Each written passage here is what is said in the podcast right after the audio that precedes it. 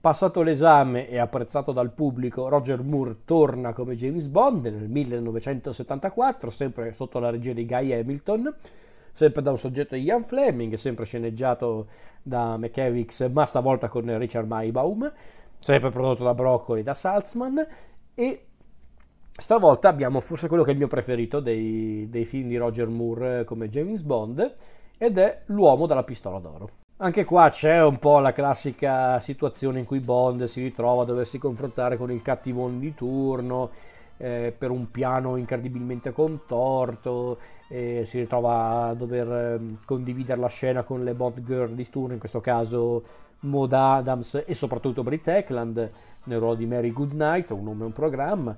Insomma, un po' la classica trama, la James Bond, eh, perlomeno la James Bond di Roger Moore. Abbiamo un cattivo d'eccellenza, ovvero il super killer Francisco Scaramanga, l'uomo della pistola d'oro del titolo, interpretato dal grandissimo Christopher Lee, eh, che è un cattivo eccezionale, ma perché Christopher Lee è eccezionale, era elegantissimo e subdolo e cattivissimo, fantastico. Tra l'altro qui Christopher Lee è affiancato dal suo fedele complice, ovvero Nick Nack, interpretato da Hervey Villechise, che o Villechise, non so come si pronuncia, che era noto per essere il il personaggio di Tatooine eh, Fantasylandia, non so se avete presente la serie.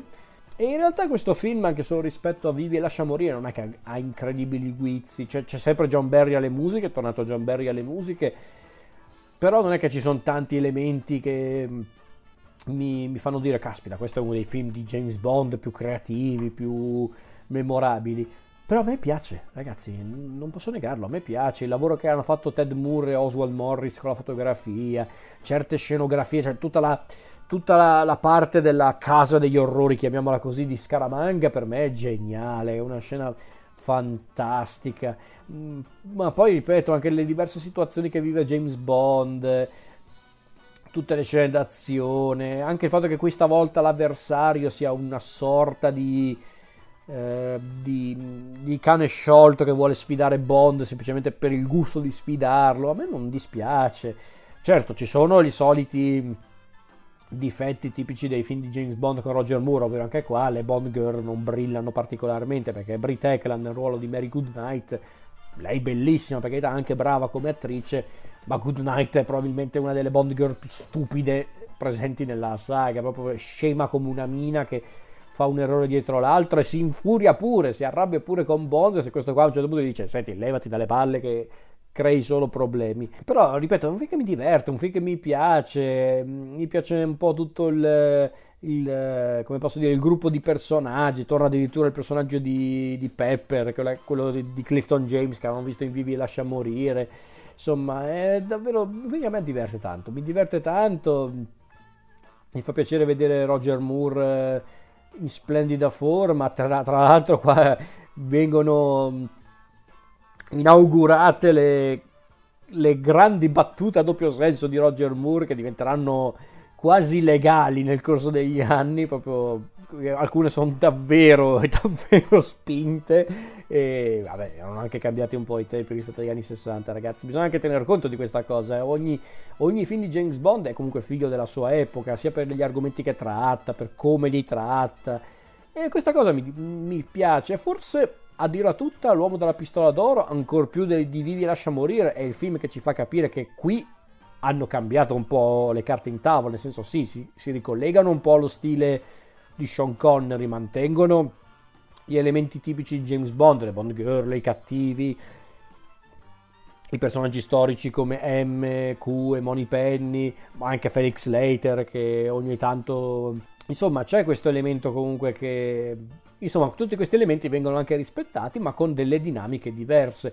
Rispetto ai film con Sean Connery, qua, se ci fate caso, non c'è neanche più tanto l'elemento spionistico. Nel senso, sì, c'è sempre l'elemento spionistico perché Bond è una spia, però la Spectre praticamente non esiste nella saga di Roger Moore. Non ci sono tanto minacce legate appunto allo spionaggio con le spie, gli agenti segreti, i complotti. Ci sono ci sono avversari di diverso genere, ci sono i criminali, i trafficanti di droga, oppure appunto in questo caso Scaramanga non è neanche un, è un criminale, nel senso sì, poi a un certo punto si scopre che Scaramanga vuole fare un po' il salto di qualità e quindi vuole diventare un super boss del crimine. tanto che addirittura lui vive in quest'isola sperduta con una villa alimentata dalla tecnologia e energia solare, così, perché no?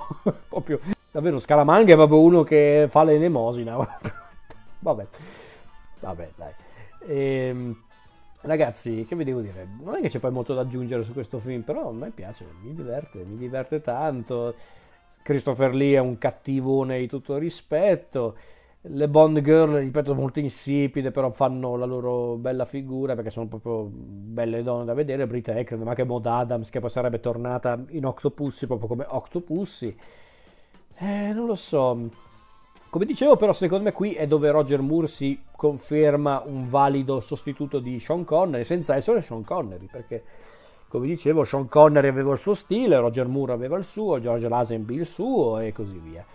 Roger Moore, come dicevo, rispetto a Sean Connery è, è, sì elegante, ma è molto più sarcastico, è molto più sornione rispetto a Sean Connery, che era più che tutto molto cinico, anche molto più ironico che sarcastico in realtà.